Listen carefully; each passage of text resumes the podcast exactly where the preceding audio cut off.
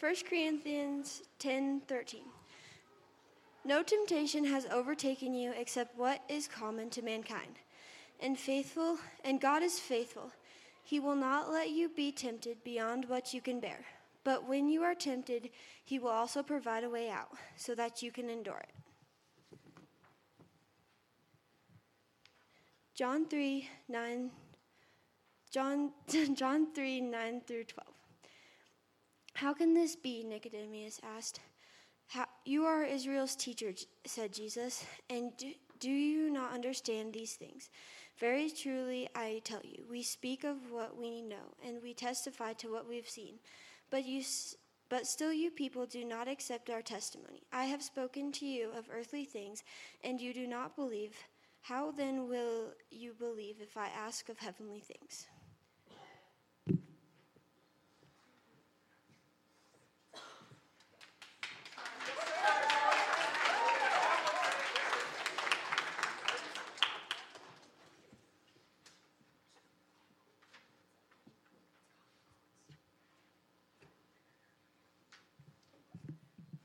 Hello.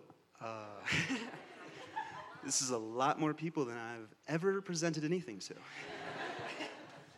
Uh, so I'm Trent Pulliam. I'm a senior at the Crested Butte Community School, and next year I'm gonna be going to Cal Poly. Yeah. so I'm just gonna be telling you basically my testimony, my story, and my life, and that sort of thing. So pretty much, I was born in Dallas, Texas, in 2003. I grew up going to a Christian school and living in a Christian household. I memorized dozens upon dozens of verses uh, through school and at home. Uh, one day in fifth grade, I came home to my parents telling me that they felt led that we should move to Crested Butte that we had just visited that summer. So that was quite the culture shock.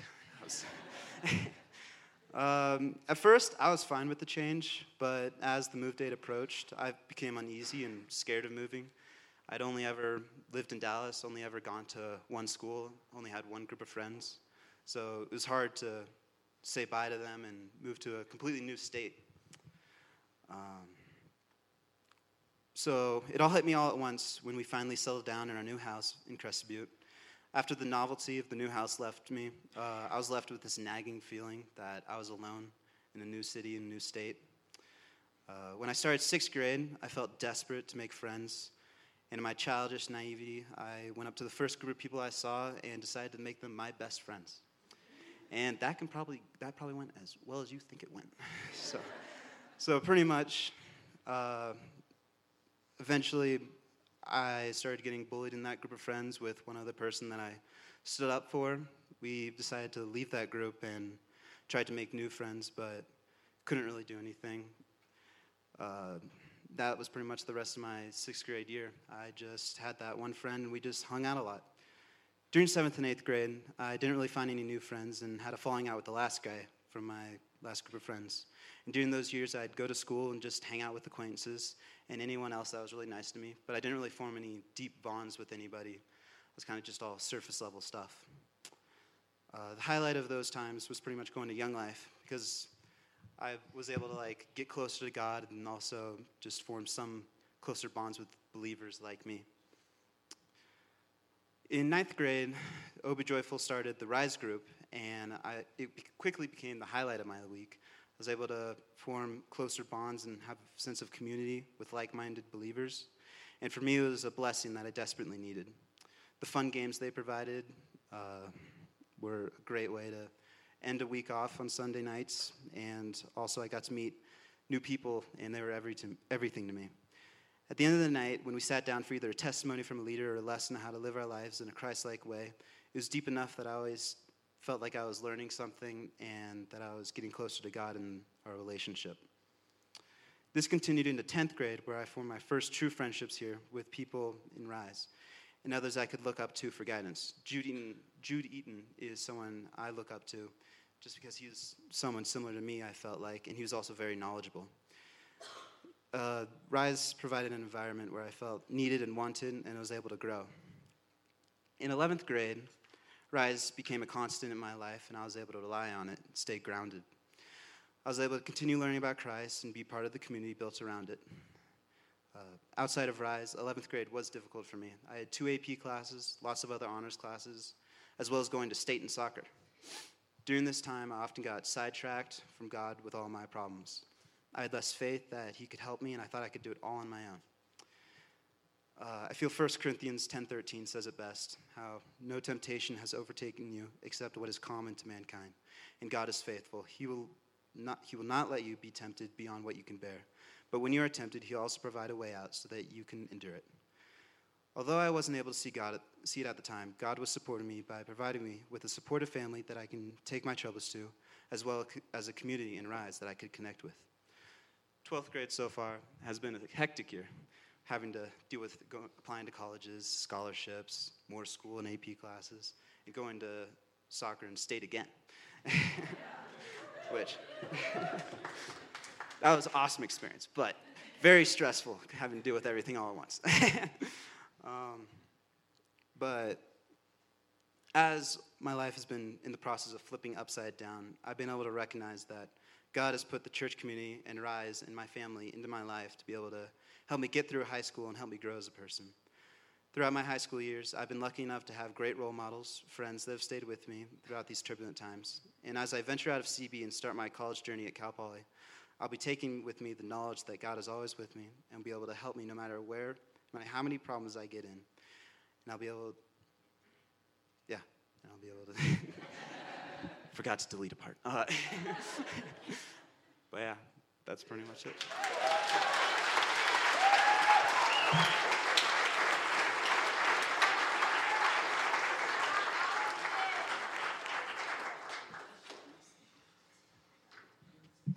It's my turn now. Hi, everyone. I'm Allison. I'm a senior here. Um, I've grown up most of my life in Colorado. Uh, t- three years, though, from the time I was 13 to the time I was 16, my family lived in Uganda, Africa, which was a very cool experience. And then the la- I've lived in CB ever since, which was a significant culture shock, if you can imagine that. Um, recently, I've been given the opportunity to be an intern here at the church, and I've gotten to hang out with all of these awesome people over here, and just um, I got to lead our girls' Bible study a couple times. Recently, we've been going through the book of John, and I got to teach on John 3, and I have a feeling that it impacted myself a little bit more than it did some of the other girls. But here's what I got from that. For a long time, out of me and my three, two younger siblings, I um, was known as the nerdy sibling, and the fact that I enjoy reading is the entire basis of this idea.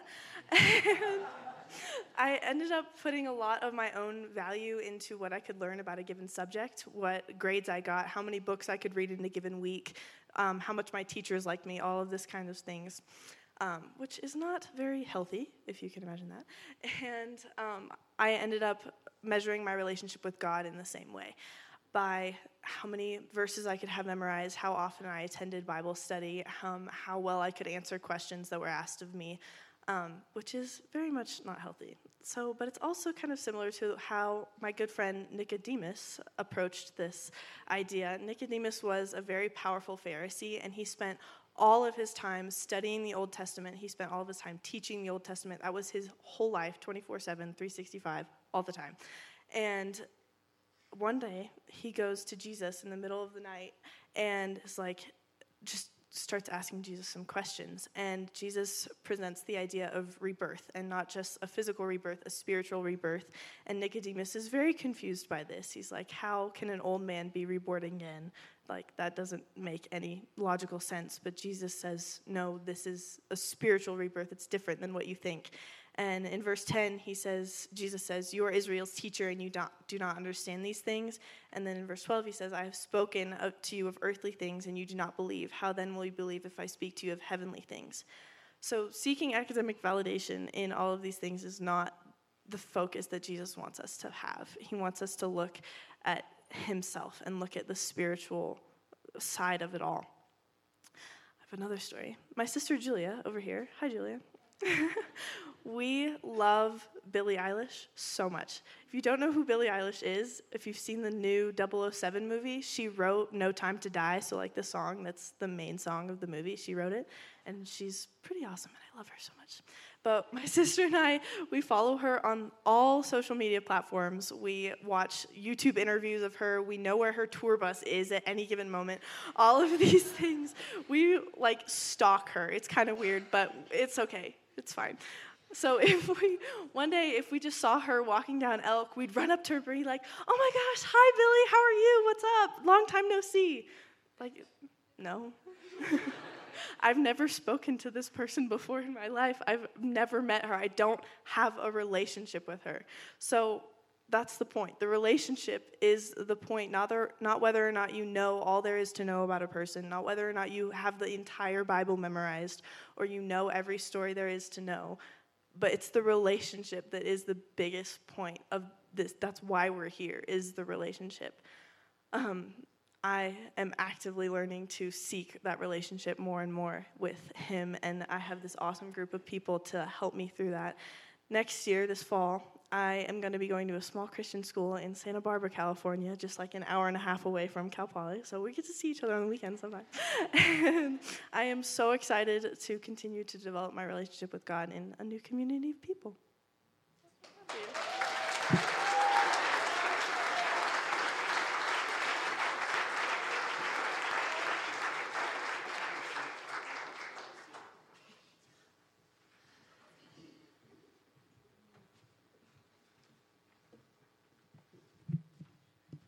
Is it working? Cool. Hey, I am Amari, and this is my husband, Tyler. Um, Eric has entrusted us to speak on behalf of the youth, which is probably not a great idea, but it's happening, so ready or not, here we come. But um, first off, I want you to give a huge round of applause to the youth who made your coffee, who handed out bulletins, who did the little when you walked through, who spoke, who led worship. And now I want you to give an even bigger round of applause to the Lord who has been working through these kids.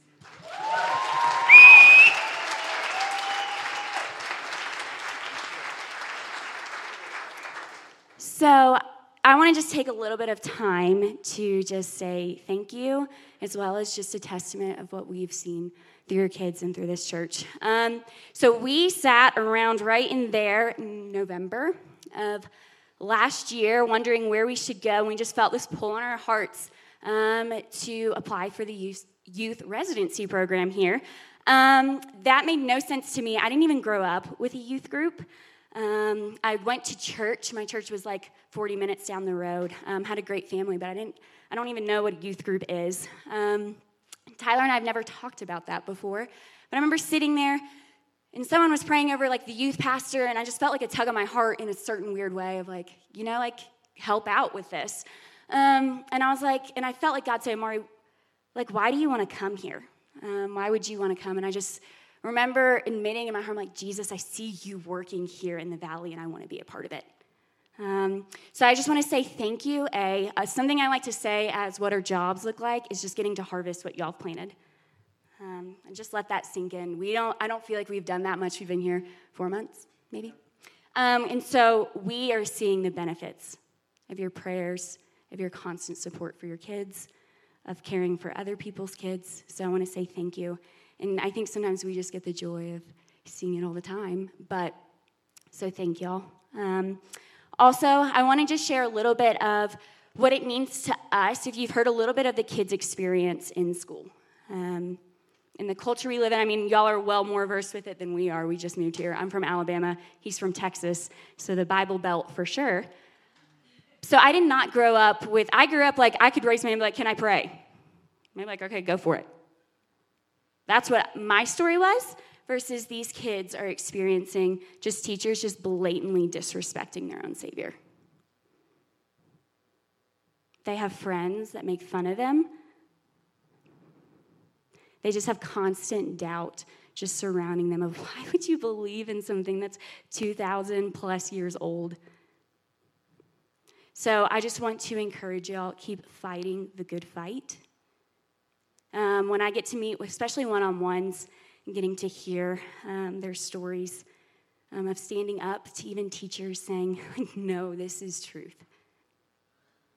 That encourages me. That emboldens me to go, I want to do that more. So thank y'all and keep fighting the good fight. Um, so, two more things. I want to thank our interns. Um, we have three of them. We have Trent. Where's Trent at? He's in, I'm oh, sorry. I've done that more on one occasion, so it's probably humbling I do it up here too. So, uh, his brother Ty. So, give a round of applause to Ty. And Trent too. They're both awesome. But Ty, sorry about that. That's embarrassing. And then Sawyer, who is also our intern. And then lastly, I really want to thank Allison. Um, she also is graduating. She has helped me more than I have definitely done anything for her. Um, and just reminding me, A, but also, I just love this girl. I just want to share a quick little story uh, her mom told me um, of her fight of faith. Oh, yeah, it's not embarrassing, I promise. Um, and I was just so, like, tears were almost coming to my eyes of, like, I get to work with these kids. She ended up reading, long story short, a passage of scripture to a group of people, none of them really believing in the faith, and a teacher who was just blatantly like, This is stupid, this isn't right. And the verses were very hard. They're not like, Oh, Jesus loves you, the end. They're like, You know, if you live by the flesh, you're kind of dead. And if you live by the spirit, you're alive. And that's like a hard teaching. And that girl, Allison, just listened to the spirit. And so I just want to bless you as you go to college. To I have loved hearing your story of just how the word has transformed your life. Um, I tried to lead Bible study a little bit, and all the girls can tell you it just not good for anybody. And then Allison has just taken it, and it is her gifting. So I just ask that you'll continue to pray and bless Allison as she is just eh, been entrusted with the gift of the word. So thank you, and just bless you as God continues to speak life to people.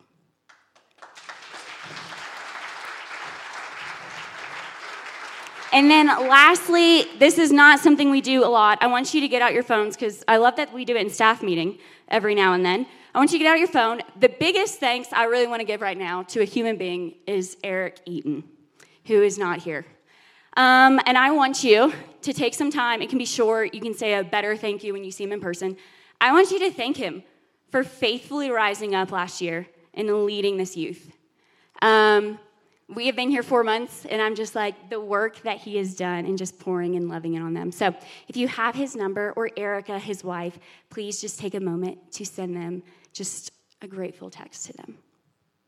Yeah, just again want to stress the work that Eric has done. He just served so faithfully and just stepped up to meet a need that was there. Um, I mean, and not just for the kids, for us as well. He's poured so much into us, um, helped us in our faith and in every aspect of our life whether it's marriage or uh, finances, anything, he's there to give us advice and um, help us along when we have no idea what we're doing, which is a lot of the time. Um, yeah, I just want to say something real quick about Trent as well. Um, like Amari said, we've only been here four months, but it's been it's been awesome to get to know all the kids, but especially Trent. I remember the first week we were here, um, I met with him to get coffee, and the biggest thing he said that he needed was like, "I want to grow." Like, I want to learn, I want to grow, and I want to mature in my faith, which, like, like man, that, that leaves me speechless because that's all the Lord ever wants from people. And, oftentimes I don't give that to the Lord. Um, but here is Trent saying that that's what he wants, and it's so encouraging for us to get here and to hear that right when we get here. Like, wow, that's that just makes us very excited. Um, and it's been awesome to see how he's grown so much um, just not from anything I've done, but just since I've been here watching the Lord work in him. Um, and then later, as he was getting closer to choosing colleges, visiting colleges, he'd say, Man, I want to build a foundation that when I go to college, it's going to be firm, it's going to stand, because I know whatever I'm facing here, it's going to be harder in college. Um, and so just to see that determination, to see that um, runner running the race as hard as he can, was so encouraging to me. And yeah, I'm really excited for him getting to go and um, be that light in college. It's another thing he said he wants to be a light in college. And um, so, yeah, really excited he's going to get to go and sad to see him leave. But um, knowing that God's going to use him for awesome things because, um, because of the heart that the Spirit's given him.